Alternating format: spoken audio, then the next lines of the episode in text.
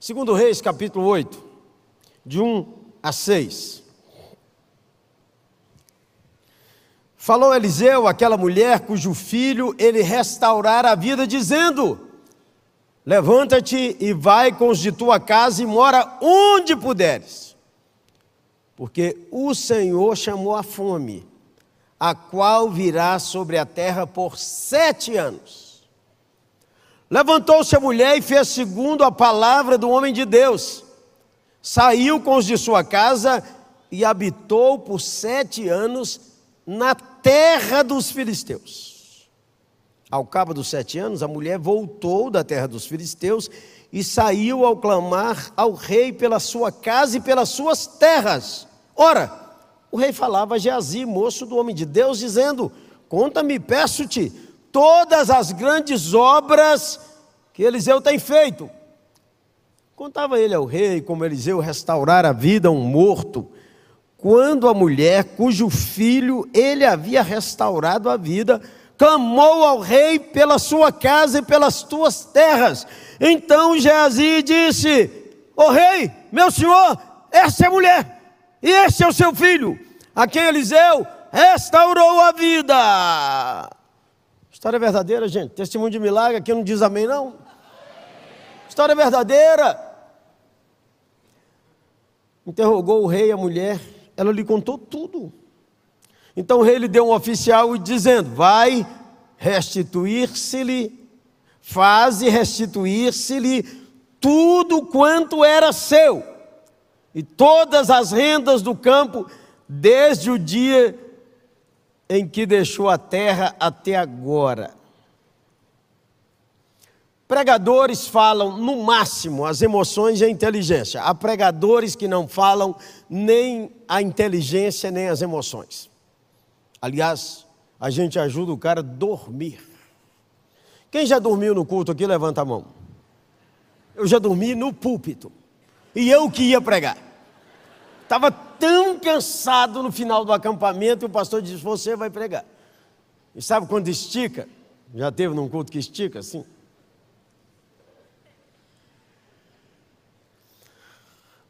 Mas o Senhor Jesus, Ele é água da vida e pão da vida. Podia falar com Ele. E Ele só escuta oração feita de todo o coração. Não tem jeito de Deus escutar oração que não seja de coração. Fala com ele, me dá uma porção para mim. Senhor Jesus, dono da palavra, que está aqui, é, orientando cada detalhe. Obrigado por essa igreja tão linda, tão amorosa, tão irmã, tão doce. Obrigado pelos que entraram pela primeira vez. Obrigado pelos que estão online. Bendito seja o Senhor. Senhor, abre a palavra para nós. E na tua misericórdia, Senhor, mistura a tua palavra com a minha. Se o Senhor misturar, vai ser bênção demais. Eu oro com perdão dos meus pecados, em nome de Jesus. Amém? Ô irmão, põe, à medida que eu vou pedindo, põe um versículo para mim de novo. O texto aqui tem duas encrencas que eu não sei resolver. A primeira delas é o Geazi conversando com o rei. Se você voltar à página, o Geazi está leproso. Porque aquela história do Namã, lembra não? Se não lembra, depois você lê. Teve que entrar no rio e levou trezentos e quarenta quilos de prata para comprar uma bênção. O Eliseu não recebeu a oferta, mas o Geazi falou: quem é ele? Vai embora levando tudo, não. Foi lá e pediu. E aí, quando ele voltou, foi lá, escondeu os talentos, o ouro e a roupa de festa. E o Eliseu perguntou: você vem da onde, Geazi? Eu? Eu não fui em lugar nenhum. E o Eliseu, que tinha dado a ele a oportunidade de arrependimento, porque perguntou: de onde você vem? A mesma oportunidade foi dada a Safira. O preço foi esse? Foi. Podia ter falado: foi não. Pois é, se ele é leproso, como é que ele está falando com o rei? Se o leproso tinha que dizer imundo, imundo. As cidades eram muradas e o rei, de quando em vez, ia para lá, colocava o trono. está ali ao lado dele, os agentes mais treinados, os lanceiros, os soldados com espada e festa. E ele viu Geazi. Aí tem outra coisa que pode ser, que os leprosos podiam, não deviam habitar com as pessoas, mas podiam falar com eles de longe. Lembra daqueles dez que falaram com Jesus? Pois é. O que é que foi? Eu não sei, só que não muda nada na história. A história é verdadeira. Então é isso aqui. Vamos lá. Deus nos protege em tempos difíceis. Repete comigo essa frase. Deus, mais uma vez. Mas os crentes andam dizendo que está muito difícil, está muito difícil, o tempo está difícil, o tempo está perigoso, é muita guerra, Jesus está voltando, volta logo Jesus. Não quer que Jesus volta não, quer fugir do problema. Tem uns crentes que não querem ver Jesus. Ah, Jesus, minha vida é tão difícil, me leva. Está correndo. Não está querendo. Eu quero ver o Senhor porque o Senhor virá. Eu quero ver Jesus porque Ele virá. E não porque eu quero fugir. Pois muito bem. Nunca foi fácil. Pastor, está muito difícil ter filho hoje. É. Quando que foi fácil? Ah, quando mamãe foi mãe. Ah. Bora. Põe um versículo para mim, irmão. Primeiro, lá. Vamos lá? oito um. Para você ler comigo. Chegou, já vai chegar. Leia comigo. Falou. Para a vida, dizendo: levanta-te, vai constituir tua casa.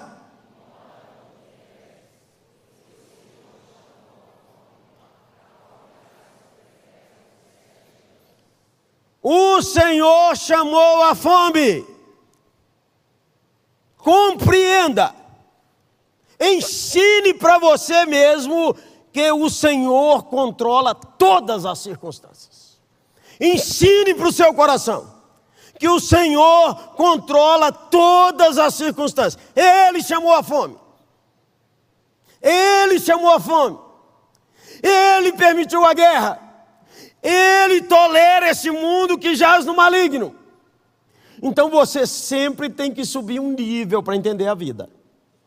Ah, meu chefe! O Senhor mandou seu chefe. O Senhor controla todas as circunstâncias, as boas. Pastor, que bênção que eu tive! Não fui curado. Hum? Pastor do céu, não é possível uma pessoa perder tudo de uma vez. O Senhor controla as suas circunstâncias. Se você não ensinar em seu coração, você vai viver uma pessoa intranquila, intranquila, complicada, difícil. Irmã, o Senhor chamou a fome. Mas se eu soubesse que meu marido era desse jeito, o Senhor chamou seu marido teimoso para ensinar você a ter o coração quebrantado. Aí o homem falou com a mulher dele, fala Deus. O doutor Charles Swindoll, um batista brutal, ele escreveu essa frase, eu li quando ainda jovem. Tudo que me acontece passa primeiro nas mãos do meu Pai Celestial. Tudo. Tudo que me acontece passa primeiro na mão do meu Pai Celestial. O ladrão vem matar, roubar e destruir. O diabo quer acabar com a sua vida, quer acabar com a sua igreja. O diabo quer destruir toda a raça humana. O diabo quer impedir a igreja de avançar. Mas o diabo não conseguirá. Porque o diabo tem que apresentar o plano primeiro. Eu vou arrumar a maior confusão na P I B. Vai ser só escândalo. O que, que o senhor acha? Nem pensar, folga para o Michel. Não acontece nada disso.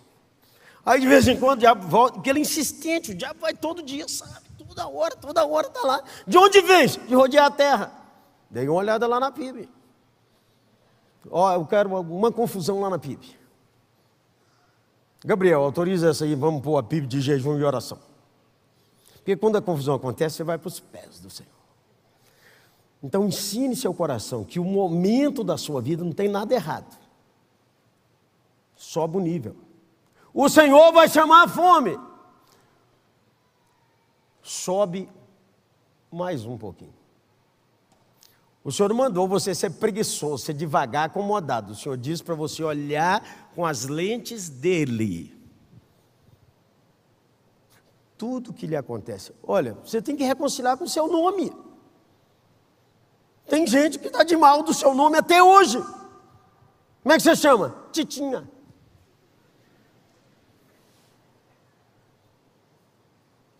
Tudo que me acontece passa primeiro na mão do meu Pai Celestial. Vamos lá, verso de número um de novo. Falou Eliseu àquela mulher cujo filho ele restaurara a vida. Levanta-te e vai, constitui tua casa e mora onde puderes, porque o Senhor chamou a fome, a qual virá sobre a terra por sete anos. Verso dois, levantou-se a mulher e fez, segundo a palavra do homem de Deus, saiu com os de sua casa e habitou por sete anos na terra dos filisteus. Ô gente boa, não tinha acontecido a fome ainda não. O Senhor chamou a fome, onde é que ela está? Deve estar chegando aí. Eu só saio depois que ela chegar. Primeiro, ensine a você mesmo que todas as suas circunstâncias, a da igreja, a da sua família, a do país, a das nações, está nas mãos do Senhor. Haverá guerras e rumores de guerra, haverá terremotos, haverá tensões, haverá inundamentos, haverá queimados, haverá calor, haverá corrupção, haverá confusão, haverá batalha política entre as nações, até que ele venha. Acalme seu coração. Você está andando com a cabeça muito ruim. Acalma. Ó. Segundo, receba as provações mais duras como expressão da bondade de Deus. Receba suas provações mais difíceis com expressão da bondade de Deus. Ah, não pode. Isso também não. Por que não? Quando eu fui diagnosticado com câncer de próstata, então o mês está acabando, o mês de novembro. Você já foi lá ou você é covarde? O pessoal vai naquele homem lá da próstata, o cara sustância. Agora mais ou menos vai não. Quem tem de quarenta e cinco para frente, favor marcar. Quando eu fui diagnosticado de câncer de próstata, os irmãos foram lá orar comigo. E começaram a falar comigo assim, pastor Jeremias, mas não pode. O homem igual o senhor tem uma doença dessa, uma doença maligna, uma doença diabólica. Uma doença não pode pegar um servo do Senhor. E eu fui caindo naquela conversa. Eles foram lá orar comigo. Não, pastor Jeremias, não pode, de jeito nenhum, nós não concordamos, nós não admitimos. Falei, pois é, eu estou com um diagnóstico aí. Então nós vamos orar, porque nós não admitimos. Orar, menino. E depois da oração, eu fiquei com o coração assim, é mesmo. Por quê? Que eu fui pegar essa doença? Por quê? Eu? Por quê? Fiquei ruimzão assim, um tempo pensando a meu respeito. Depois, louvado seja Deus, que o Senhor teve misericórdia de mim, porque veio outro pensamento na minha cabeça assim, é, você queria que todos os homens da igreja tivessem câncer de próstata e você não. Pega nele! Você não achar que eu falei para você. E eu mudei a pergunta. por que não eu? Por que que outras pessoas podem ter filhos com síndrome de Down e você não? Por que que algumas pessoas podem ter filhos autistas, deficientes auditivos ou visuais e você não? Por que não eu? Receba as provações como expressão da bondade de Deus. Tem a expressão da bondade de Deus, aquela que não precisa de nada, você já está alegre. Ô irmão, senti vontade de te dar uma oferta, amém? Amém duas vezes. Mas você entra no restaurante e o irmão fala assim: chegou, quem vai pagar a minha conta? Amém! Vê se me erra, Zé.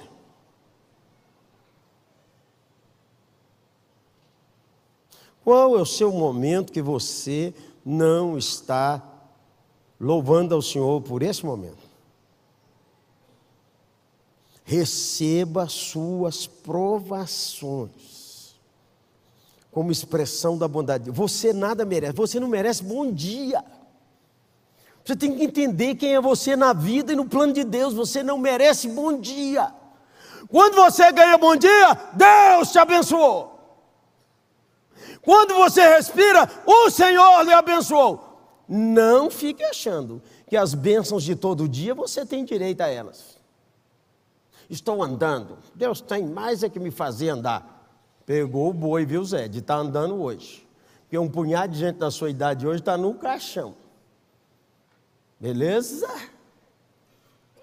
Então todo dia, antes de dormir, confessa seus pecados e diz: louvado seja o Senhor, que assinou meu passaporte hoje. O Senhor chamou a fome. Ensine seu coração. Você tem que ensinar você. Segundo, receba as provações como expressão da generosidade de Deus. Nós cantamos que Deus é imutável, que Deus é perfeito, que Deus é santo, que Deus é verdadeiro. Se Ele é tudo isso, por que que Ele não pode mandar? E tem uma turma que ainda insiste em determinar para Deus. O cara não determina para a mulher dele, determina hoje se você for forte. Quando você chegar indo para casa de carro, fala com ela: eu determino que eu chegar lá em casa, você vai fazer café. Café não, quero um frango assado. Quero ver você, neném. Sua cabeça vai rolar ali, ó. Nós vamos achar o estacionamento assim, ó. Chega lá pro seu cachorro e determina para ele miar. Mia! Ah, você não sabe quem é você e não sabe quem é Deus. Por isso é que o Senhor Jesus disse: seja feita a tua vontade. Vamos para frente que o tempo está acabando. E eu conheço os crentes. Os crentes gostam muito, mas se terminar mais cedo, melhor. Conheço os crentes. Terceiro, Eliseu, primeiro, primeiro versículo. Eliseu falou àquela mulher cujo filho ele restaurara a vida. Lembra da história da restauração da vida? A, a dona era casada com um homem trinta, quase trinta anos mais velho que ela. E você sabe, a língua do povo é desse. Um homem mais velho não pode casar com uma mais nova que a sua língua.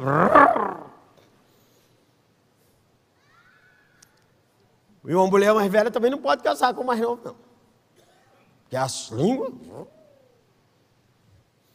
Pois o homem casou com essa dona, a irmã Sunamita. O Eliseu passou lá e ela falou com o marido: ó, oh, a conversa dele é boa. Ele tem aquelas características de primeiro Timóteo três.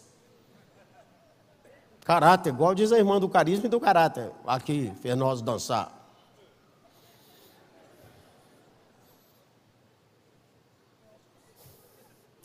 Vamos fazer um, um lugar aqui para ele. Vamos colocar lá uma mesa, uma cadeira, geladeirazinha. Vamos colocar lá internet, entendeu? Vamos colocar as coisas boas lá e não vamos pôr cachorro lá, não. Quando ele chegar aqui, aqui é o lugar dele. Aí o, Geazi, o, o Eliseu falou com Geazi: oh, essa mulher é uma bênção na nossa vida, o que nós podemos fazer por ela? O Geazi andou na casa e falou assim: ó, o marido dela é velho, e aqui não tem menino não. Essas casas muito limpinhas, as crianças não podem brincar lá não? Toda casa tem menino, e carro que tem menino tem que andar bagunçado, senão os meninos estão muito tensos. E casa de avô e avó tem que ter parede suja. Por quê? Ser avô é uma beleza, eu tenho cinco. E quando eles perturbam, alô meu filho, vem buscar sua cria. Nunca falei, louvado seja Deus. Tem amigos do coração, o Eliseu foi lá. Aí você lembra da história que o menino morreu e depois o Eliseu foi usado por Deus para a ressurreição. Não é porque você tem história de milagre que você não vai entrar em tempos dificílimos.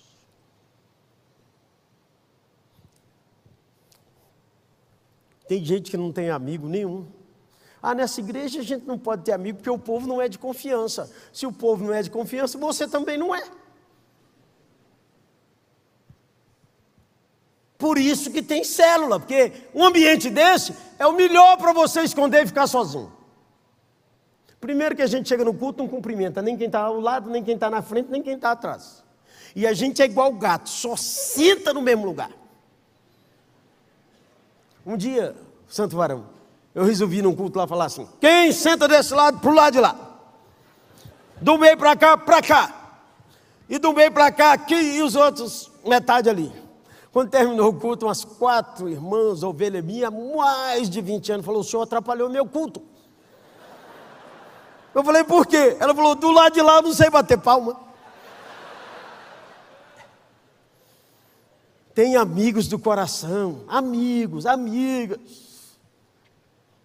Doe seu tempo, invista. Não reclame das pessoas. Tem gente chata? Tem chata, você é um deles. Deixa eu perguntar, sua mulher ou seu marido? Ah, vem não. Mas tem gente doce, tem gente amorosa, tem gente empolgante, tem gente maravilhosa, igual você. Porque nós somos uma mistura dos dois. Tem dia que você está inaguentável. Até você acha você antipático olhando o espelho, mas que pessoa antipática. Eliseu, um amigo do coração. E tem os pastores, gente, que ainda ficam dizendo assim: ah, o pastor é muito solitário.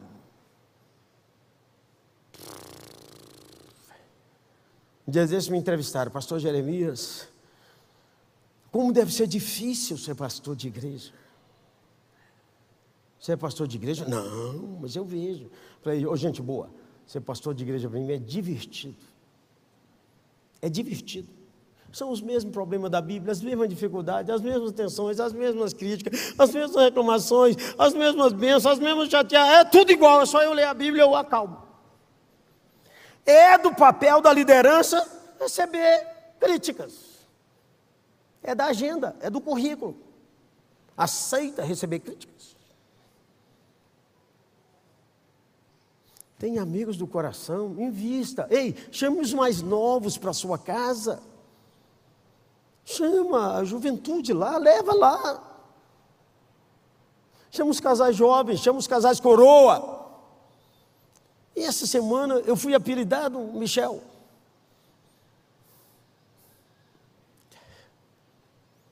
Nem acredito que chamaram ele. Como é que chama esse negócio que ele é envolvido, que não deve? Hum? Cabeça de cotonete. Você não ri não, você tem que rodar muito para chegar lá. Mas era um elogio. A pessoa falou assim: pastor, os cabeças de cotonete são brutais, hein? Falei: é, neném, não vem não. Você precisa atravessar a rua para ter amigos, senão não vai ter não, vai ser solitário demais. Se não fosse amigo de Eliseu, não recebia aquela palavra boa. Quarto: obedeça quando Deus falar. O Senhor diz, Ele vai chamar a fome, levanta-te e vai. Levantou e foi. Quando Deus mandar sentar, não procura cadeira.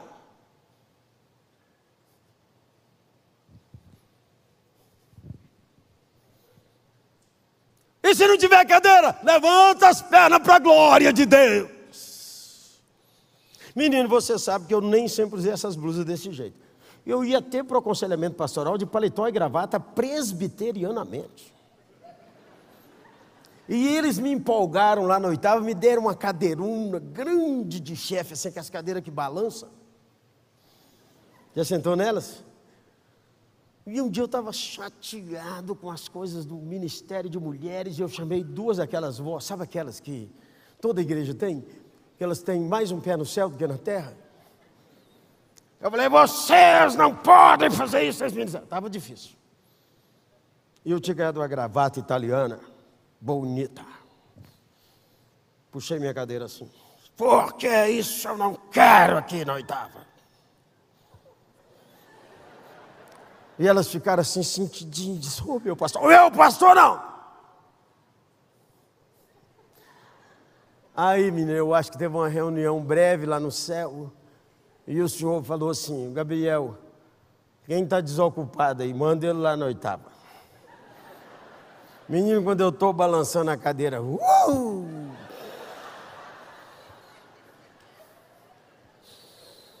Você riu, né, bebê?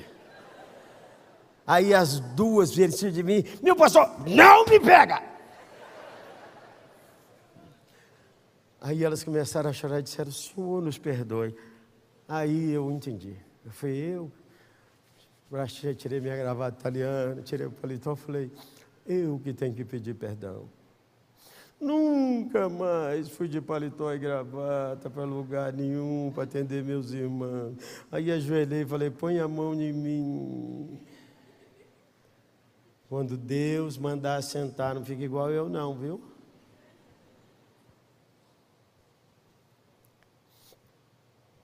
Obedeça a palavra de Deus.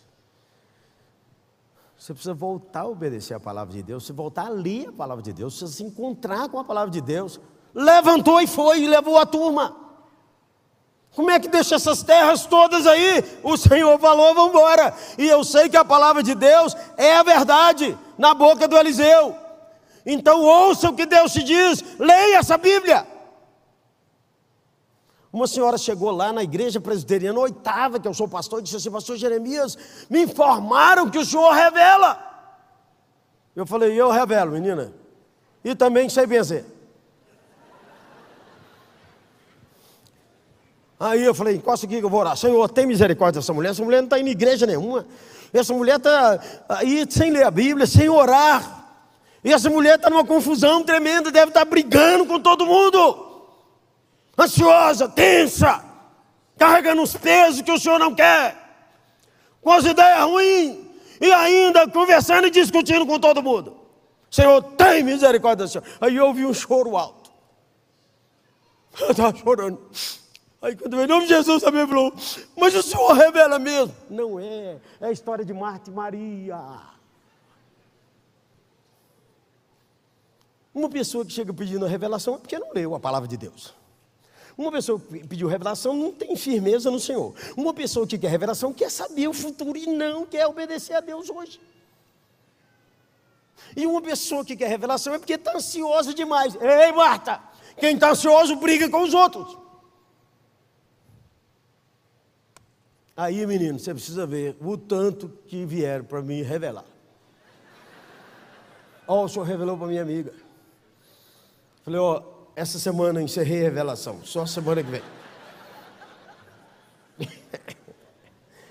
Obedeça a palavra de Deus.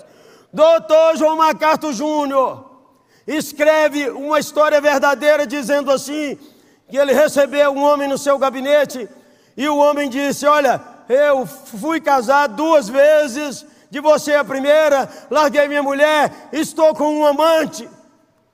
E não tenho paz, e um dia desse eu entrei aqui, nesse culto, e você estava pregando assim, há pessoas que precisam ser entregues a Satanás.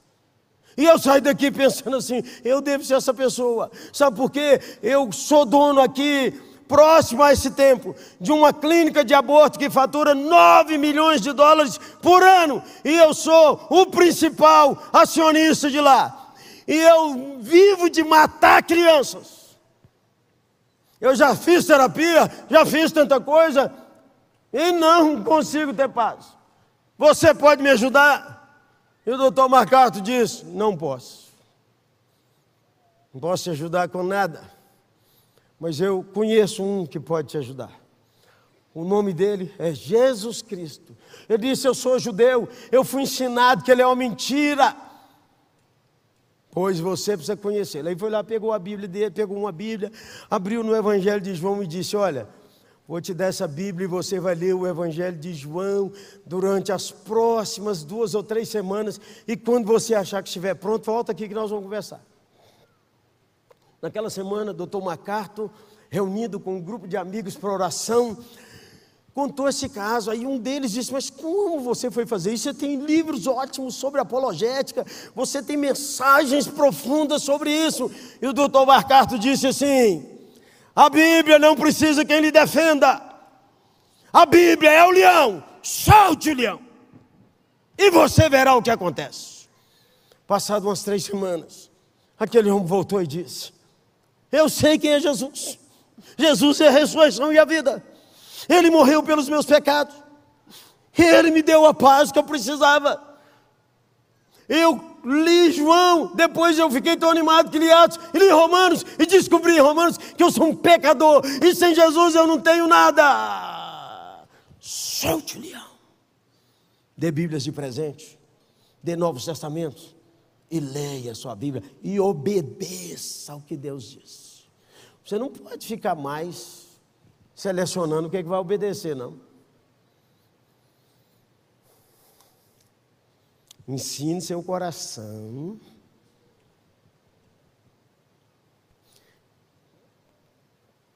e primeiro passa nas mãos de Deus. Então você para de murmurar, para de reclamar, para de maldizer, para de arrumar culpados, para!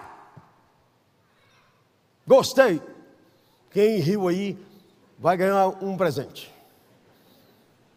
Ah, empolgante, usou, alguns diz amém, ela riu, olha que benção. Segundo, lembre que seus problemas é fruto da generosidade de Deus e que você merecia cem vezes mais. E lembre-se que você não merece nem bom dia, não merece. Toda vez que você ganhar um bom dia, a graça derramou. Minha mãe tem noventa e sete anos, dona Ilka. Está online, minha mãe? Da igreja, primeira igreja batista de Anavilhanas. Não sei porque que batista, já falei aqui, gosta tanto de P I B. Então minha mãe ora assim, Senhor, graças te dou, porque eu posso tomar banho sozinha. Você já agradeceu porque tomou banho sozinho? Vamos encerrar. Pois o, o, o Geazi está conversando com um homem, o rei. E qual a história que você me conta dela? Resolveu contar a história da ressurreição do menino. Podia ter contado outras. Podia ter, mas escolheu aquela. E aí quando está contando, o rei está de olho assim, aí uma voz feminina. Minhas terras! Não, não era assim não. Minhas terras! Já tentei imitar essa dona, nunca consegui. Sei não. A Bíblia, você tem que ser empolgado ao ler sua Bíblia. Eu me lembro que minha primeira esposa, Ana Maria, era assim. Um dia eu preguei um sermão sobre Elias na caverna. E eu falei assim. E Deus chegou na beira da caverna e disse, sai daí, Elias! Menino, foi um culto abençoado. O povo da igreja me abraçou, gente se converteu, gente se reconciliou.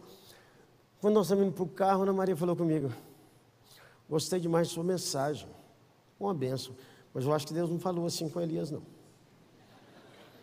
Porque quando a gente está meio deprimido, quanto mais grita, a gente piora. Era duas chamadas, né? No pregador e no marido. Aí, menino, fui pregar em Goiânia, num congresso, assim, com milhares. Eu disse, aí... Aí ela falando comigo no carro muito antes. Falou, eu acho que quando Deus chegou na beira daquela caverna, falou assim, ô Elias... Elias, o que, que você está fazendo aí, Elias? Elias, vem cá, Elias. Pois, menino, eu fui pregar em Goiânia e eu estou animado e pregando. Eu falei, e Deus chegou na beira da caverna. Lembrei do conselho do carro.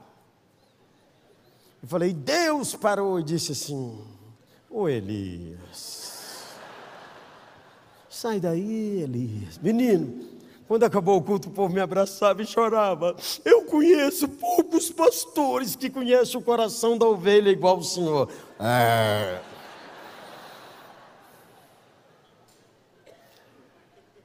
Pois, menino, tudo ajustado na hora. Ei, acredite, Deus está trabalhando todos os detalhes da sua vida, inclusive tendo trazido você hoje aqui, para dizer a você, é hoje o dia de seu reencontro.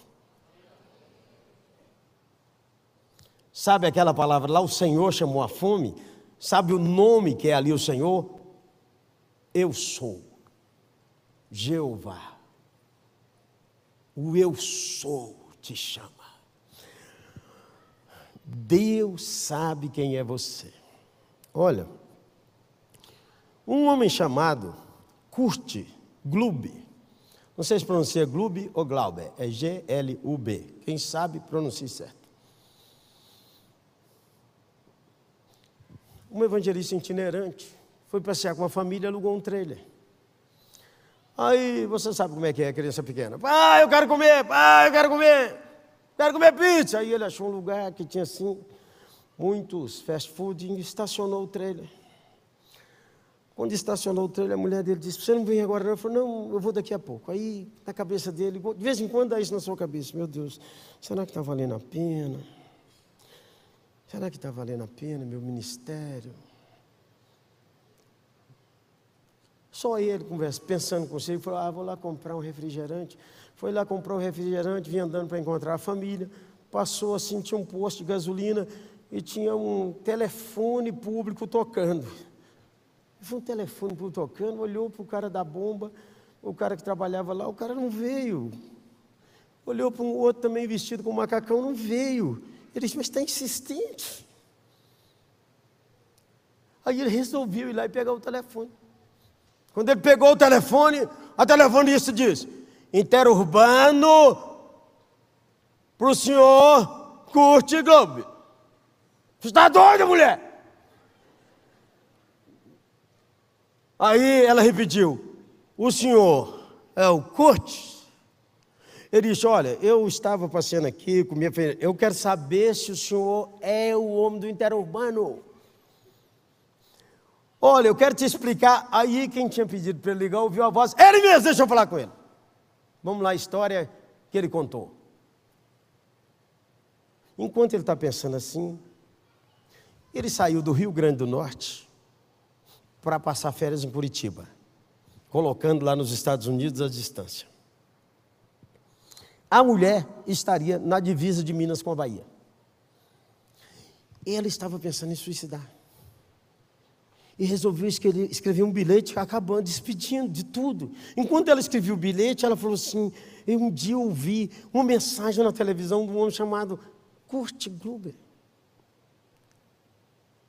Se eu pudesse falar com ele. Enquanto ela escrevia o bilhete e pensava, veio uns números na cabeça dela, ela foi anotando os números. Ela falou, vou ligar lá. Quando ela ligou, que ela atendeu, disse, o senhor está no seu escritório. E por causa disso ele escreveu um livro escrito, Deus conhece o seu número. Deus conhece como você está.